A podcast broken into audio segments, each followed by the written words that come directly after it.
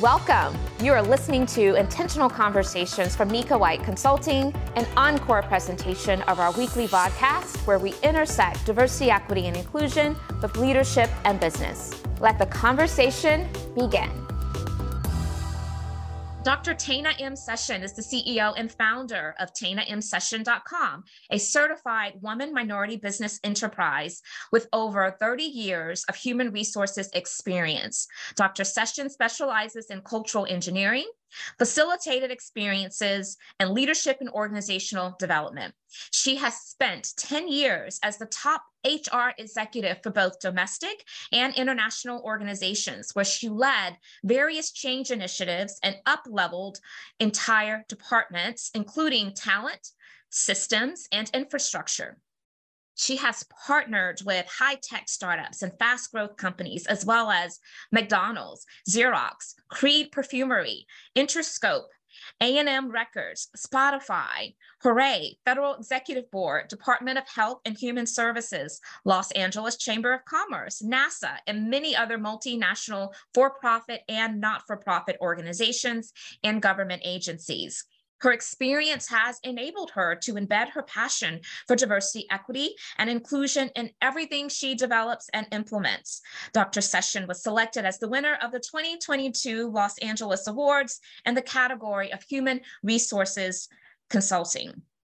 She is also an international speaker who has spoken at the professional events throughout US, as well as Bangkok, Dominican Republic, Cuba, Jamaica, in 2022, she was accepted into law school where her focus will be civil rights law. We talk a little bit about that. She is also the author of multiple books, including the number one bestseller, Get Your Career Life in Order, and released her newest book, Working While Black, A Woman's Guide to Stop Being the Best Kept Secret.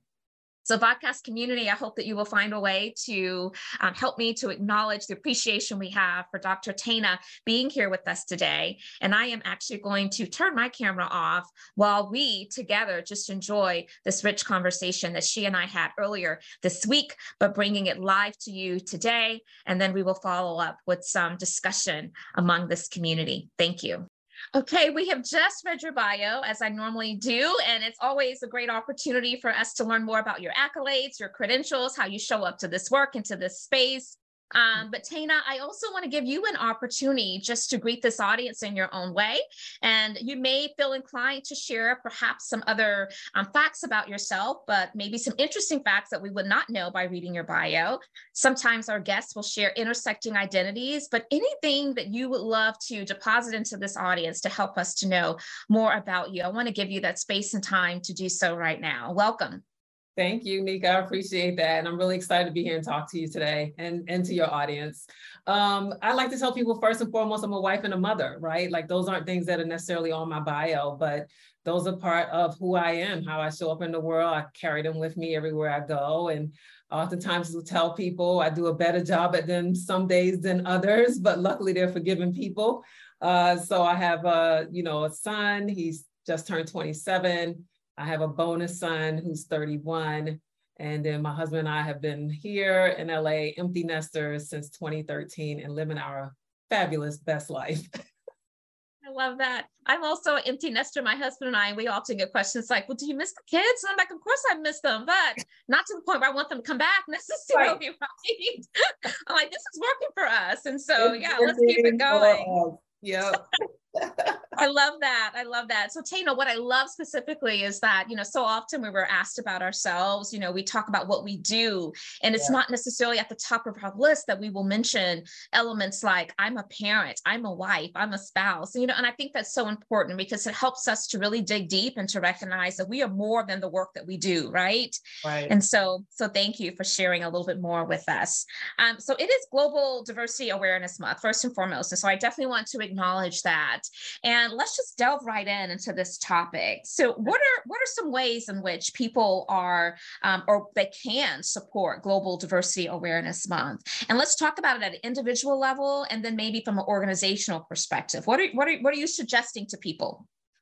Well, one of the things I suggest on an individual level is that we look around ourselves and see who do we surround ourselves with, right? Like I tell people, I challenge them when I do trainings think about the top three to five people you spend the most time with outside of your immediate family and kind of do a checklist to see what boxes do they check. And if they all kind of fit in the same box as you, then you lack diversity in your immediate social network. And oftentimes that's going to relate to us having some level of bias or stereotypes or attitudes about people that we aren't familiar with.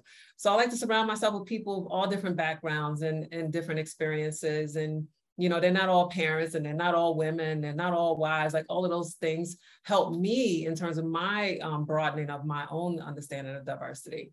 On an organizational level, I would say we need to continue to talk about this just as we do any other important goals or parts of the strategy that the organization may have, if this DNA, if DNI or DEIB or whichever you call it at your organization, if it's not part of that conversation, uh, then it's performative, point blank, period.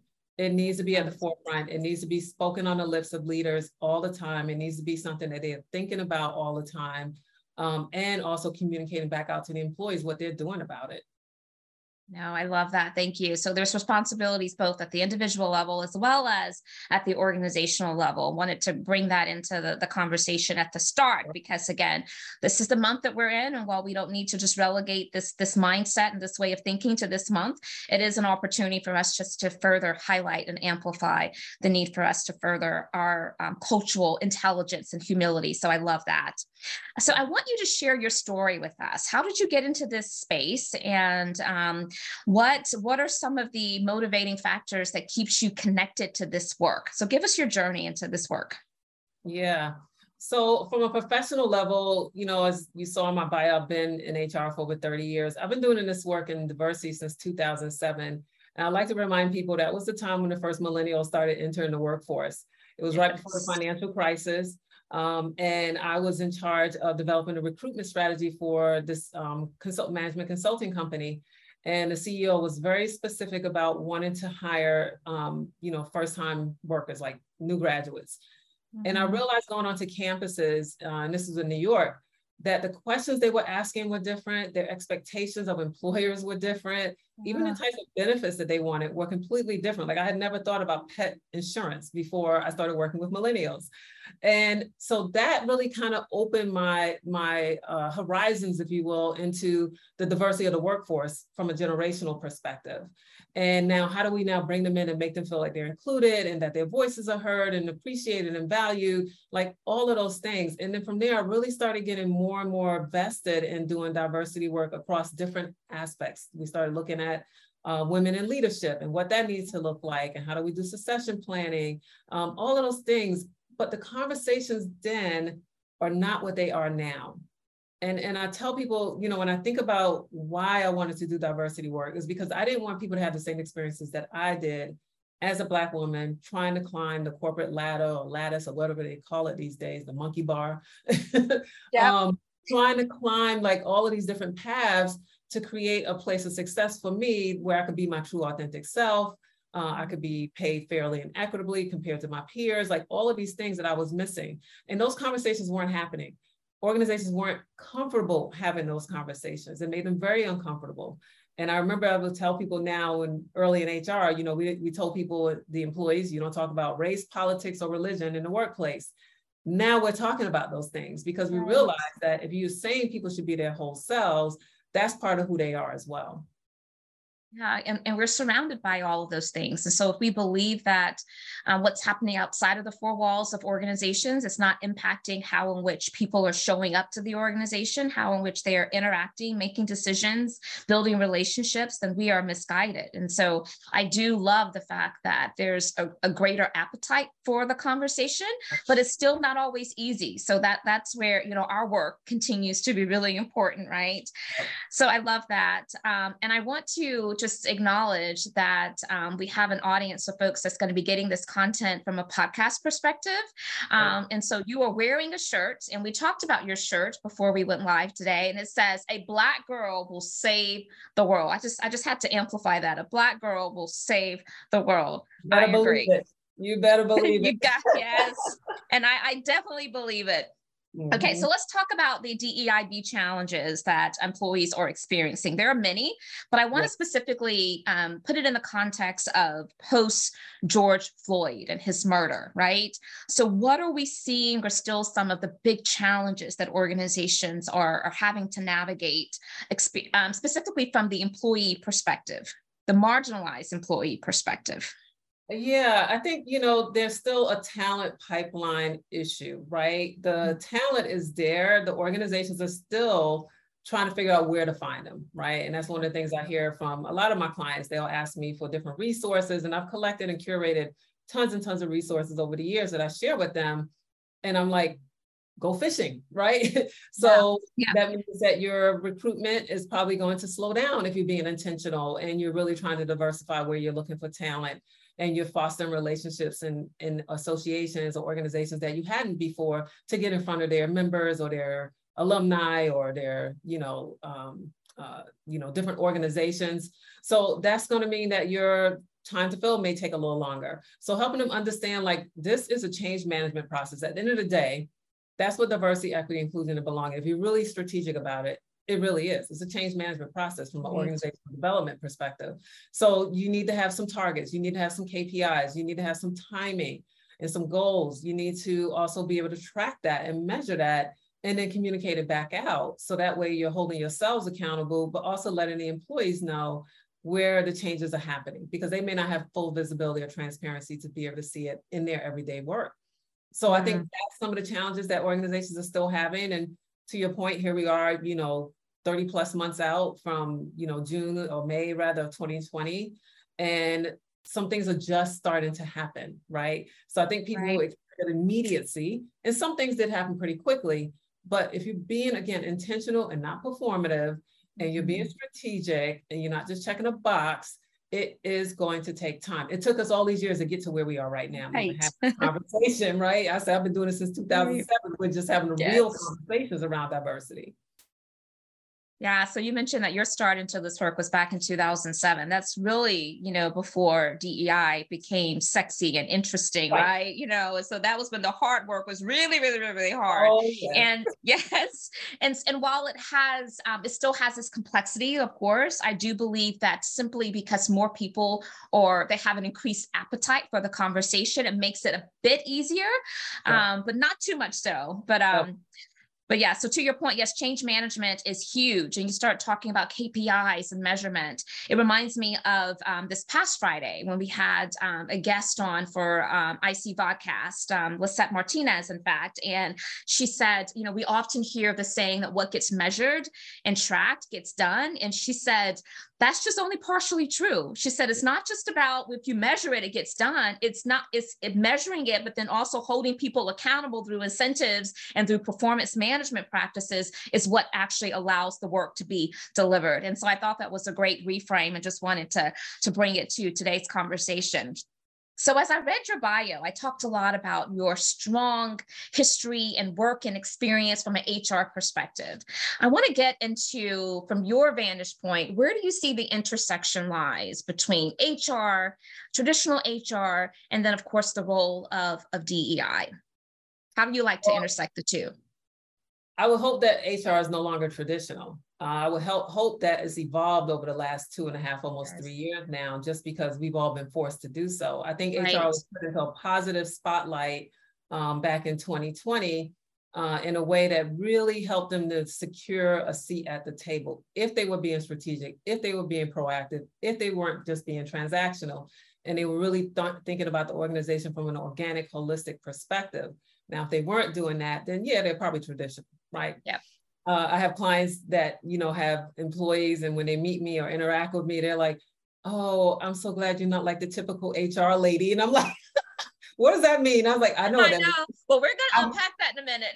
yeah, I'm like I, have known, I've experienced a traditional HR lady. You yeah. know, I've sat across from them, and I'm like, this is doesn't feel right. Um, so yes, it definitely intersects because HR holds the data that the diversity team, yes. C, C, uh, C-suite member, whomever is running right. it needs in order to be able to measure and track and create these goals and communicate it back out to leaders and get leaders by leaders understand dollars, cents, and numbers, right? So we have to come to the table and speak their language. And we need HR at the table with us. HR is over recruiting, they're over interviewing, they're over onboarding, they're over performance management. All of those intersect with diversity. So if those conversations aren't happening, and I'm not saying HR should be responsible for diversity, so I want to be clear with that. I do yeah. think it should be separate because if employees feel like they have a complaint or an issue as it relates to diversity, they may not trust going to HR with that because they don't know mm-hmm. how it's going to be handled. Am I going to be retaliated against, right? So that's why you need a separate diversity council, committee, leader that's really over that initiative and then having those conversations with HR. Yeah, no, I totally appreciate your perspective there. You know, I'm sure you're keenly aware of the the criticism sometimes that can show forth in these conversations around what HR is doing or what they're not doing, and particularly how organizations will relegate this work of DEI to HR only. Yeah. And, and what I love about the perspective that you're bringing is that it's, you know, there's certainly a lot of validity as to why there needs to be this connection point and intersection, but it's not only about the the human capital and all the things things that are associated with the human capital in the organization. It's also about just operationally thinking about how do we embed this work of DEIB um, really into the DNA of every aspect of operations. You know, the, the procurement, the purchasing, the marketing, the I mean, all the things, Everything. right? Yeah. Yeah. And so I appreciate that. So if someone were to come to you, and I'm sure you've been asked this question before, um, where should DEI live? Should it live within HR? Should it be a separate department? And I think I kind of heard where you sit on, on with that question, but I want to just ask it very explicitly. What would your response be to that? Where should DEI live within an organization? I think it should be separate. I'm a huge proponent for that. Um, you know, even when I'm working with clients, let's say they have a very small HR team of maybe two, uh, that's that's more than they can handle in their day job and still be focused on the human capital aspect of the organization.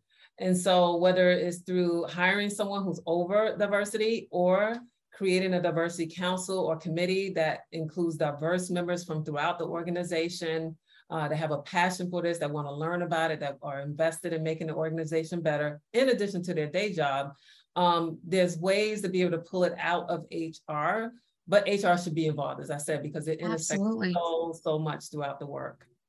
Absolutely. Okay, so I want to talk about your career path. And again, you are an award-winning, you know, HR professional, but it didn't stop there. You also have now gravitated into this space of civil rights law. So tell us about that, and what do you hope to do with that as you think about what's on the horizon for you in the future?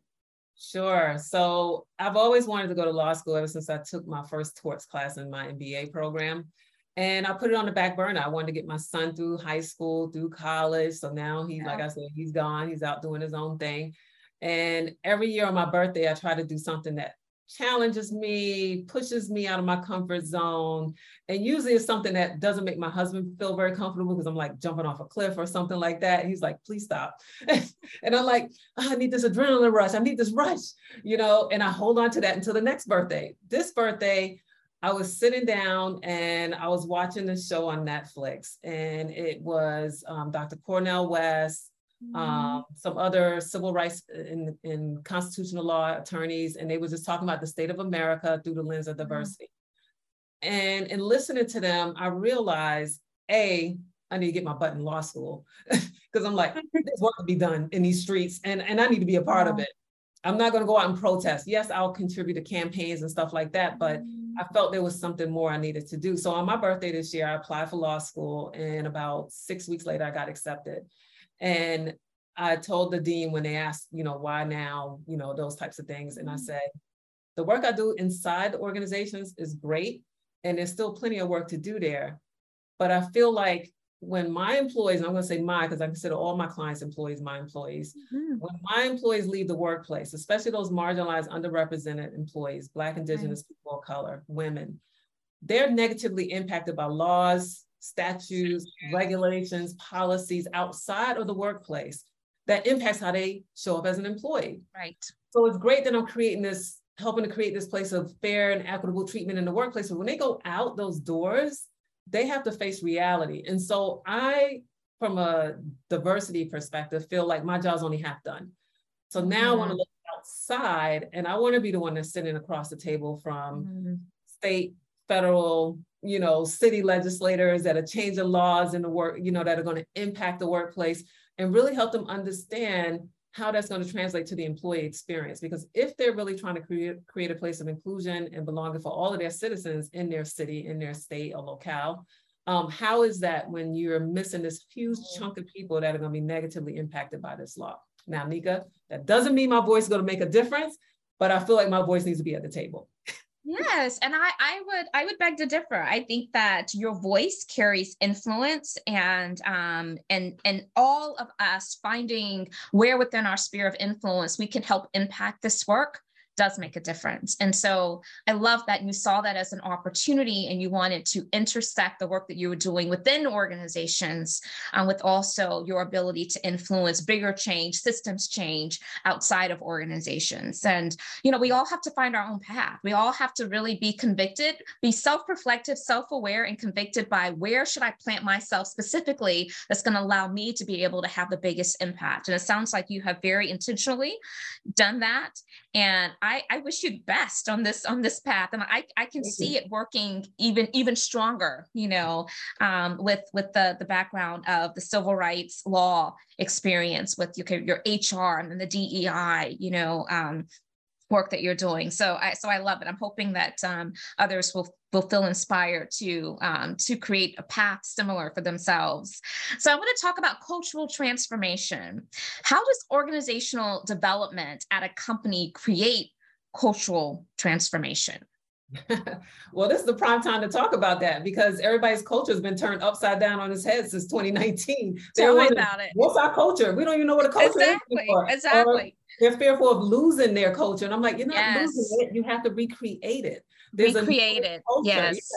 So if we're not already thinking about a permanence of hybrid workplace, then we're in the dinosaur ages of 2019. Absolutely. Like we're just not going to go back. This next generation, Gen Z, won't let us go back, and that's a good thing.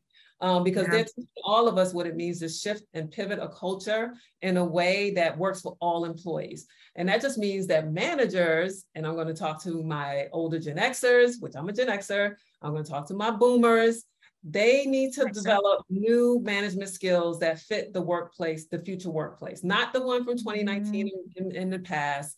That's gone. We really need to look at it through the lens of if that means I have to improve my management skills, my leadership skills, my coaching skills, so that I don't have proximity bias because I'm favoring mm-hmm. those that are in the office versus those who aren't, even though the ones who aren't are just as productive and you know quality of work is just as good. Um, those types of things, like that's the part of OD I think is really exciting right now. And this is going to be a, a, great case study. I might have to go and get another, you know, degree in it, but it's going to be very interesting to see what this looks like, you know, a decade from now. Uh, as the Gen, Gen Y and Gen Zs are moving up into their own leadership roles, right? Gen Y right now, right. they're the oldest of 41 years old. So they're already in management and they're changing the workplace. So those are yeah. the things I think cultural transformation is going to continue to evolve until we kind of level set with what the new new is and then we'll see what it looks like the next decade Absolutely. Yeah. The distributed workforce certainly has a lot of us um, very confused um, and, and also I would say very curious, which is a good thing because I think that we cannot be over curious these days because so much is changing and we do need to be asking questions and not just thinking about where people work, but how they work, where they work. And that's not the same for every person. So yes, you know, org development is a big topic that is, is going to continue to show forth in a lot of um, the conversations um, to come. So let's talk about creating um, an organizational development strategy where we are really fixing the gaps. We're finding them, we're identifying, and then we're solving for them. What would be your approach to that? And what are you seeing right now are, are the biggest areas of, of concern or opportunity for organization and those organizational leaders?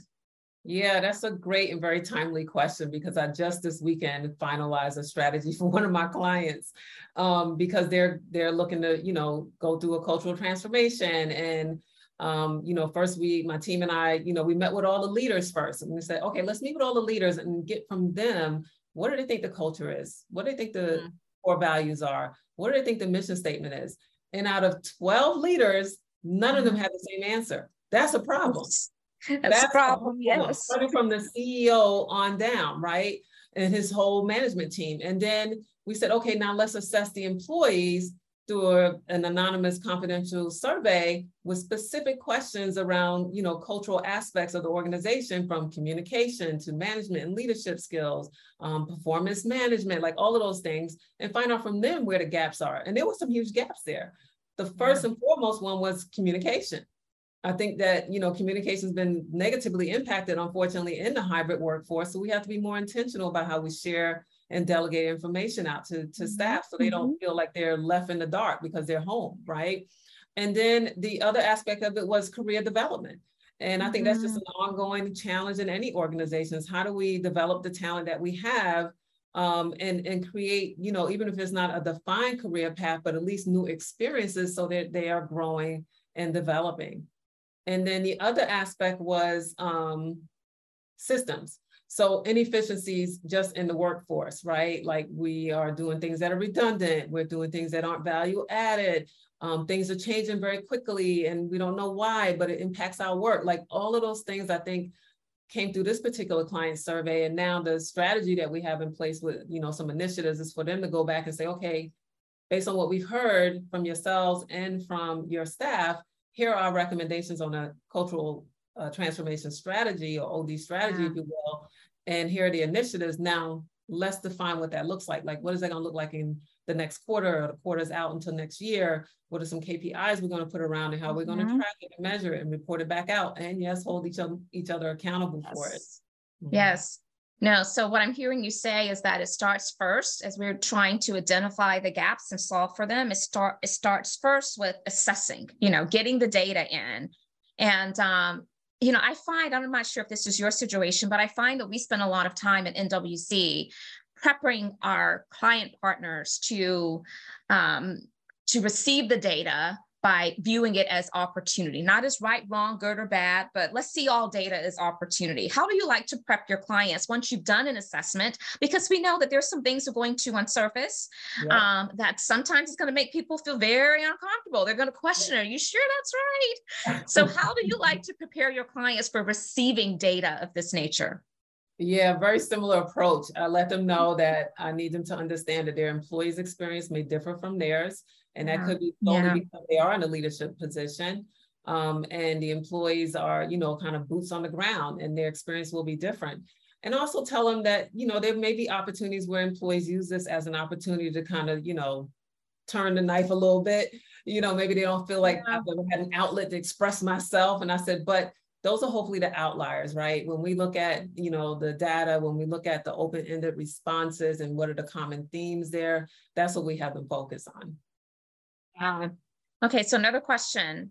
How can DEIB practitioners increase cross functionality and inter departmental cooperation. Because again, we know this work does not only belong solely to the person who carries the title of Chief Diversity Officer, Manager, Director, or even like your HR professionals, but all of us have to own this. So, how do you like to coach and advise those leaders of this work within their respective organizations to make sure they're building those strategic alliances and creating that, that cross pollination so that we all are journeying towards um, the, a common goal relevant to DEI? Yeah, so one of the things I tell leaders is that it starts with them. And if you think about the middle management level in particular, they have the biggest impact on whether or not DEIB will be successful. So it's great to have, you know, upper leadership, let's say C-suite or senior VP suite, all on board, you know, pushing the agenda, putting budget, people and resources behind the work. But when it comes down to the middle level management team, if they're not on board and they don't have buy-in, they don't see the importance of this in their job and within their own team, then it's going to die on the vine. They have the yeah. biggest impact because they have the biggest influence. They have the highest touch of all of the employees throughout the organization. So they have to be willing to walk the walk and talk the talk and be vulnerable mm-hmm. and be transparent and have uncomfortable conversations and say, hey, you know, I messed up hold me accountable. You know, I'm sorry I asked that. This is what I was trying to learn um, you know, call me in when I say things like this, you know, those types of things, right? Just again, being vulnerable and being open to uh, teachable moments. And then also sharing what they have learned and what their experiences are, because at the end of the day, we're all human, uh, regardless of our mm-hmm. level in the organization and regardless of what we look like on the outside. on the inside, we're all made up the same. We're human. So, mm-hmm. you know, mm-hmm. so that, that's where I think uh, a lot of the conversations have to have. And that's where I spend a lot more of my time in terms of um, coaching and developing and guiding and creating safe spaces is for that middle management uh, team. Yeah. So help us to understand from your vantage point, um, what are you seeing that organizations are doing really well right now in this space? no names, but just maybe some of the recurring themes that you feel like, okay, it seems like the tide is turning a little bit here. I would say uh, what I call sticking and staying. And I remember I had a minister one time that said that about marriage. He's like, you have to be willing to stick and stay. Stick and, and, and stay. Stick and stay. And, and the same thing applies with this work. Like those that started back in 2020, let's say they yeah. you know revamped their plan or started a new one. Um, the ones that stuck to it are seeing the rewards, the fruits of their labor now, two and a half, three years later. And it's going to continue to evolve and, and continue to do so as long as they stay the path. And understanding that it truly is um, a marathon, right? It's not a sprint. Yeah. There are going to be little sprints along the way, but ultimately this work is a marathon. And it's yeah. going to continue to change. It's going to continue to evolve. And yes, they're going to be outside influences from, you know, social justice or injustice that impact your employees and you're going to have to pivot on the dime or create a new communication around it or acknowledge it or create a safe space. Like those things are going to continue to happen and the younger generation are, are going to continue to expect it to happen um, because they're showing up as their true authentic selves whether we want them to or not. And so Absolutely they are. Yeah so i think that's what i see in terms of the organizations that are doing it right and that's you know some of my clients and others that i you know kind of follow and, and monitor as well yeah. Um, what are your thoughts about the the looming um, recession and how it may impact the work that we do? I feel like we're speaking it into existence. Unfortunately, it's like stop talking about it; it won't happen. You know, so yeah, really, you know, I pay attention to you know what's what they're talking about in the news, and I, I listen to different economists, and I kind of understand the ebbs and flows. You know, like yeah. I'm a Gen Xer, as I said, our generation has been through you know as of 2025 recessions, and now going to be six. And so, yes, there's certain times in in in the years of working uh, where things have to kind of come down and settle and kind of do a reset, right? But I feel like it's not going to be like it was in 2020. I feel like it won't be like it was in 20 in 2008 either. Mm-hmm. Will there be mm-hmm. some sort of dip? Yes. Will the housing market start to come down? Yes. Um, those types of things I think are just going to have to happen anyway because they're inflated. Same thing with right. price, right, for food and gas and those types mm-hmm. of things. Mm-hmm in the workplace, I think organizations are being conservative. Um, I see a lot of news about different organizations doing layoffs, um, but they also the ones that did a lot of hiring back in 2020, 2021. So maybe they're level setting as well.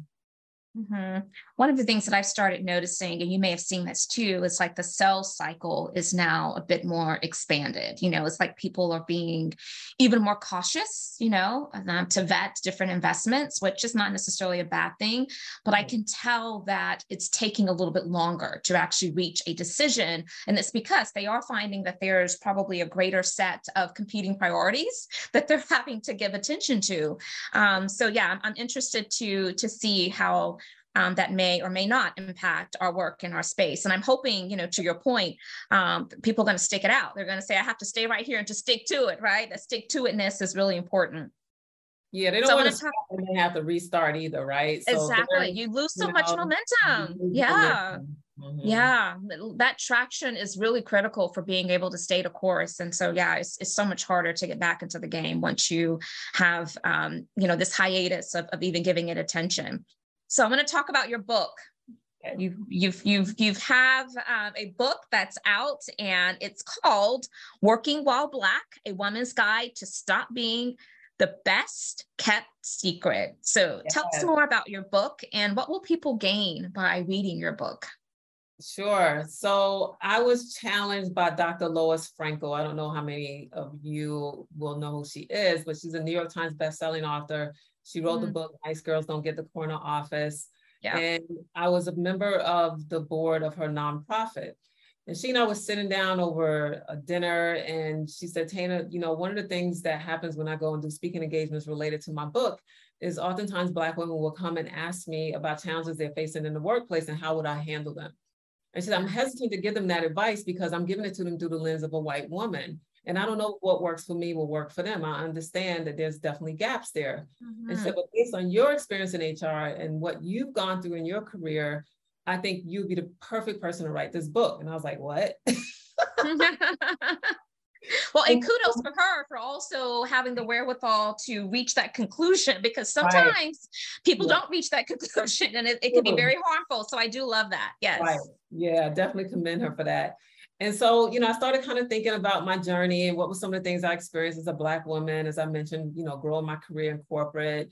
Um, and, you know, sat down and just kind of wrote it out and, you know, went back and forth with her on it. And I said, my story is fine, but I feel like I want to talk to some other women. It can't just mm. be unique to me. Mm-hmm. And so I started reaching out to other women in my network that are, you know, professionals in corporate America or entrepreneurs and just saying, hey, what what what was your experience like? What did it take for you to get to where you are?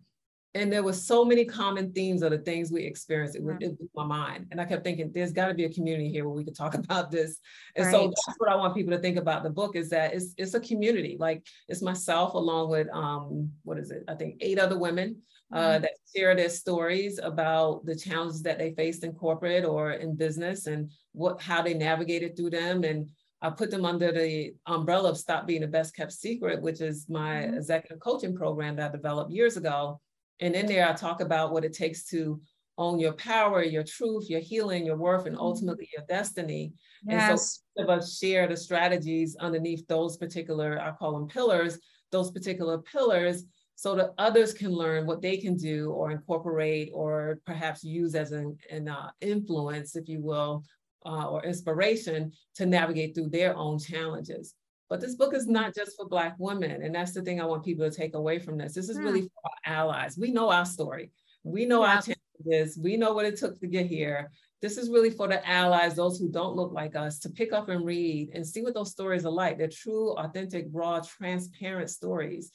And I was fortunate to be able to include Swati Mandela because I wanted to get a global perspective and she's the granddaughter of Winnie and Nelson Mandela. Mm-hmm. And so she shared from her experience as a Black woman, you know, in, in Africa and South Africa and in some parts in Europe, what that experience was like navigating and growing a career.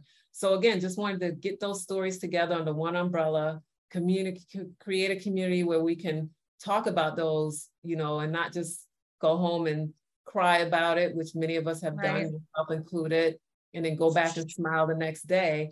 Um, this is an area where we can really say, wow, first of all, I'm not gaslighting myself by thinking maybe it's just me, mm-hmm. maybe I'm imagining this, or maybe, no, no, no, those feelings are real and they're valid. And yes, there's microaggressions. And yes, you're code switching to fit in, like all of those things. And I talk about all those terminologies as well, including intersectionality, like all of those things in there. Yeah. No, I love it. So very educational, also really good book for allies. I'm glad you clarified that because you're right. Sometimes when people see a title that has, you know, women of color in it or women in general, then sometimes some audiences will say, well, that's not for me. And so no, no, no, it's very much for you, especially if you really want to be an ally um, to that, to that really important population. So we're going to share it in the chat so that this community um, can take advantage of that wonderful resource. Again, Working While Black, a woman's guide to stop being the best kept secret. I love that title title, by the way. It, it, certainly is inspiring in and of itself, right? Let's stop being a best kept secret. I love it. And you also have a podcast that I think is um, similar in terms of, you know, the goal and some of the community that you try to create through your podcast. Do you want to say a bit more about that?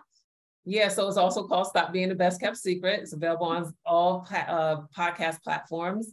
And um, the first couple years I was doing it, it was just my voice, right? So I was just sharing some inspirational and motivational thoughts, talking about particular things that were happening in the workplace. And for this last season, I wanted to bring in other experts. So um, back in December of last year, I was honored by Forbes as a Next 1000, um, where they honor different entrepreneurs that yes, saw that. Thank you. That are making a difference. Congratulations. Thank you. And I started with wanting to talk to other Fortune 1000 next 1000 um, women in particular who had these businesses that were making an impact in all these different areas from tech to the you know consulting like all of these things. Mm-hmm. i was able to you know many of them if not all said yes. And so i was able to talk to all these different women that i've featured throughout this last season um, that share you know how they're changing the world what problems are they solving um, you know, who are their ideal clients? What are some of the challenges that they see? And it's been really, really well received. We, we're having really good success with the downloads and um, encourage everyone to go check it out. I love that. I love that, Tana. And um, so you mentioned just a second ago as you were talking about the book, um, the the power structures and how women have to navigate that. Particularly, can be hard for women of color to have to navigate the power structures. So, how do you navigate them, and how do you coach other women to do the same? Yeah, one of the things I tell them is that it's important to understand what your no is, right? So sometimes yeah. we think we have to say yes to everything because we have to overachieve and we have to do more than everyone else, right? And those have been the things that, you know, depending on your generation, maybe you heard from your parents or grandparents or guardians mm-hmm. or older siblings. And so now what I encourage, you know, and I, I coach, you know, very high level executive women. Um, one of the things I encourage them to do is to be okay with saying no um, because yeah. you can't do it all. And right. there is no such thing as work-life balance. That's not, that's a fallacy. I you agree. Send it to work and you're going to be working while you're working, or you're going to be 100% into your family. You're going to be doing family while you're doing family. You can't do both, right? I and so understanding that and those healthy boundaries is important. And then understanding, um, you know, what are the expectations that have been put on you for the role that you're in and having conversations with your immediate manager to say what's manageable, what's not, how to prioritize it. Because again, we'll get in our own heads, and I know it's happened with me, where we think like, if I ask for help, that's a sign of weakness. No, that's a sign of strength. And that's saying, mm-hmm. hey, I know I don't want to struggle or waste time right. over here.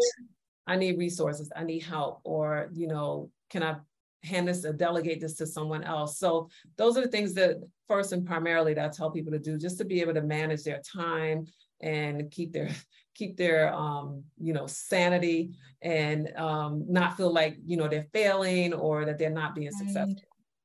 Right. I'm, I'm a big believer too of um, work life integration or blend, not balance. And so I definitely hear you, definitely hear you on that.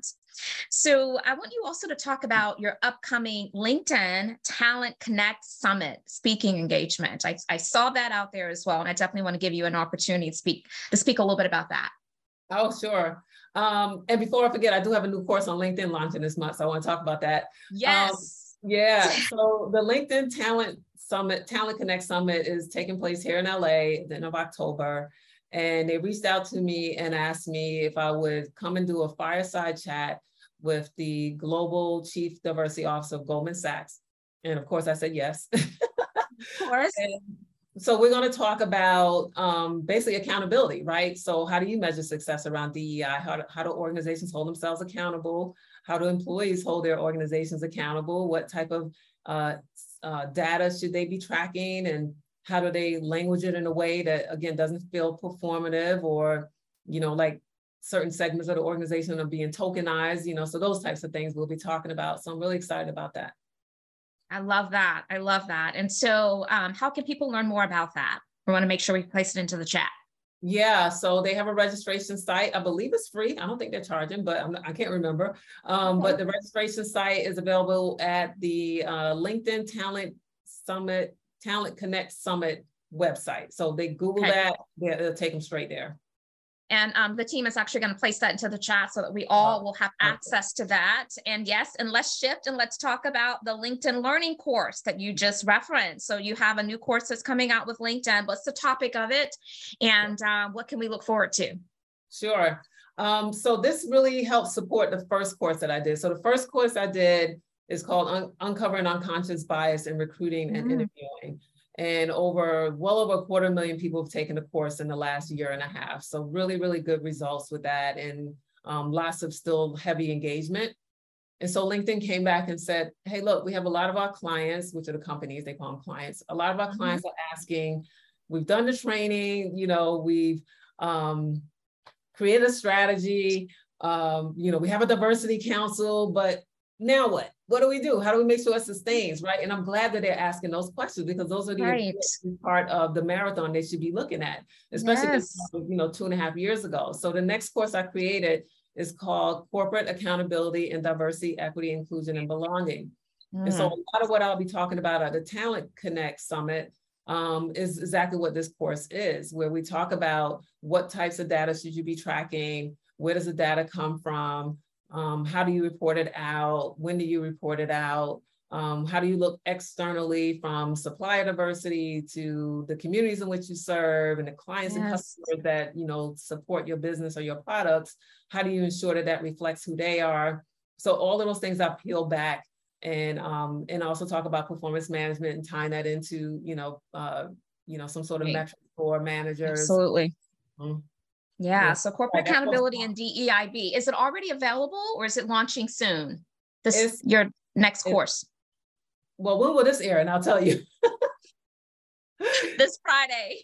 Oh, okay. So yeah, because the launch date is October 11th. So that's oh, tomorrow. Oh, okay. Fantastic. Perfect. So this audience is kind of, you know, hearing it fresh off the um off the off the, the publisher. So the printer. Oh, yeah. So yes, absolutely. Corporate accountability and DEIB. Want to make sure that you all can check that out. LinkedIn learning course um, that Dr. Session is um has facilitated and, and is making available. And so we're super excited about all that you're doing. So I know we've talked a lot and we're going to shift a little bit and get some reactions from the audience. But um, before I let you go, I certainly want to ask this question. Um, so, Tana, what have I not asked you about today that you're having a lot of energy and passion for that you want to socialize with this community? I want to give you that space and that time. I feel like we covered everything that's important to me that I'm passionate about, you know, from family to yes. being in law school. I'm midway yeah. through my first semester uh, you know, preparing for finals next month and, you know, the book and, you know, just recently did win an award with the New York City Big Book mm-hmm. Award for Distinguished Favorites. Um, the LinkedIn course, as well as, you know, the upcoming course that I have with them. And, and then, yeah, the speaking engagement. So, um, you know, I feel like, you know, as we wind down the year, I will say I'm looking forward to a sabbatical. So my husband and I are returning to Africa this year for two months. Uh, we're going to do a tour, seven countries. Last year we did a tour of five countries over a month. So uh, by the end of this tour, we would have touched 10 countries in Africa. So I'm really looking wow. forward to that. I'm like, I know no one wants the year to rush, but I do because I'm ready to go. I so love that. I so love that. Well, I, I definitely have to make sure that I reach back out to you because I'd love to hear some of your experience. And see, those those are the perks of being empty nester, right? Yes. You can just get up and go when you need to. I love it. I love it. Well, best of luck to you in law school, and um, best of luck with you with continued success for your new release of of your book. I think I heard you say that you've already sold maybe like twenty thousand something copies, and the numbers continue to grow. And so that's just remarkable and um, just thank you for your leadership in this space and all of the important work that you do. So we're grateful that you said yes to our invitation. And we look forward for this community to be able to connect with you. We'll be sure to share out your LinkedIn information. And, um, and so we're just grateful. Thank you so very much. Thank you, Nika. It was really an honor, and I'm so glad I said yes. Uh, it was great talking to you. As I said, I've been a fan of your work as well, and continued success to you and your team for all that you're doing to help change this world. Thank you. Thank you so much.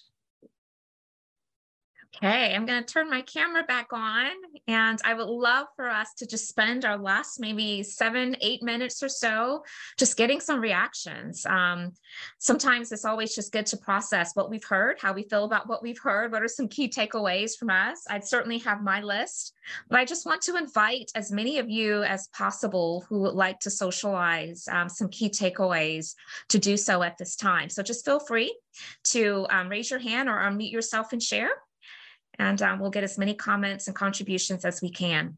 Andrea, I see that your hand is raised, so I would love to spotlight you and allow Good you a chance to share. From New York. Yes, I just realized that this was pre-recorded, but um, love Dr. Tana, been following her um, and her HR in the news. I was very active on Sundays on her feed when she would go live. Her stories were awesome. I wish she would have talked about her journey um, in foster care because I know she had another book about mm-hmm. that.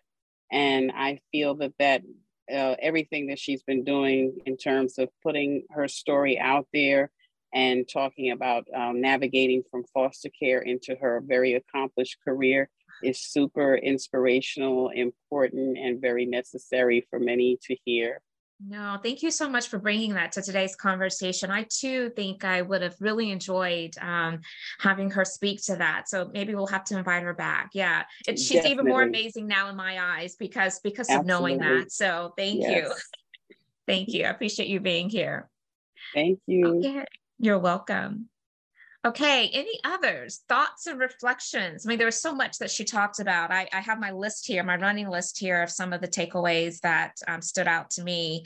Um, but I want to I want to get other voices in. So who would like to join in and share at this time? I'm catching up on the chat too right now. May I say something, Doctor? Absolutely, you can. yeah, I, I, just want. There's so much to unpack. I think that's maybe a big, big part of the silence here. Like, where do we where do we start? Uh, uh, but a, a, a, huge takeaway from me is really uh, knowing your value uh, and and uh, and really your place in the world and, and and how and our pricelessness. I mean, not kind of to capture not so many words her what she did best and better than I, but yeah, that's what I'm going away with. Yeah, no, that's really good, Alfred. Thank you so much for sharing that. Yeah, your value to the world. And, you know, what struck me is um, when we were talking about power structure, she said, understanding your no. You know, we're so accustomed to understanding our why, understanding our yes, but it's equally important to understand our no. I think it helps to keep us focused on our why and our yes. And so thank you, Alfred. I so appreciate you being here today. Okay, we have time for a few more. Do I see any other hands? I'm asking my team to kind of help me out as well. Okay, yeah, Toki, Toki, yes, okay. Hi, good Adding you to the spotlight. Hi, Toki, how are you? Fine, thanks. How are you? Thank you so much Doing for well. uh, organizing and ho- holding the space as always. Uh, one thing that uh, uh, she mentioned that really stuck out was um, when you were talking about the recession.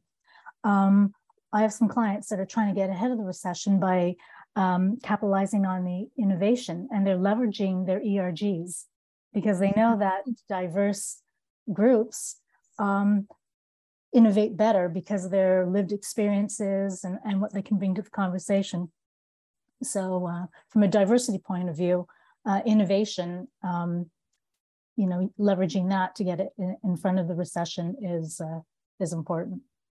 I agree. I think that's also where she mentioned um, that the sticking and staying, right? because sometimes we'll let big situations like that cause us to not continue to stay committed to this type of work. But it's really important. I, I recall her also mentioning how hard it is when you lose that momentum to try to regain that traction. And so I'm hoping that for those who are finding maybe your DEI budgets are being reduced or on the chopping block or potentially there, that you can make an argument for, you know, when it's time for us to really build this work back up, um, we're gonna we would have lost a lot of momentum. And what does that say to our organization and to those who are key stakeholders in our organization? Thank you, Toki. I appreciate you being here. Okay, so with that said, we're almost at the top of the hour. I want to just extend an appreciation to every single one of you for joining us. Many of you are repeat um, participants of our podcast community, and we don't take that lightly. We're so grateful. I hope that you found some information today to be enriching um, and to, to help put you on a path as you continue to deepen your learning. And if so, please feel free to share this out with others. They can catch the replay on our YouTube channel, or also they can catch the podcast if they desire to get their content in that way. Wishing you all a beautiful and safe weekend. We hope to see you back here next Friday. And uh, we just appreciate you being a part of our community. Thanks so much.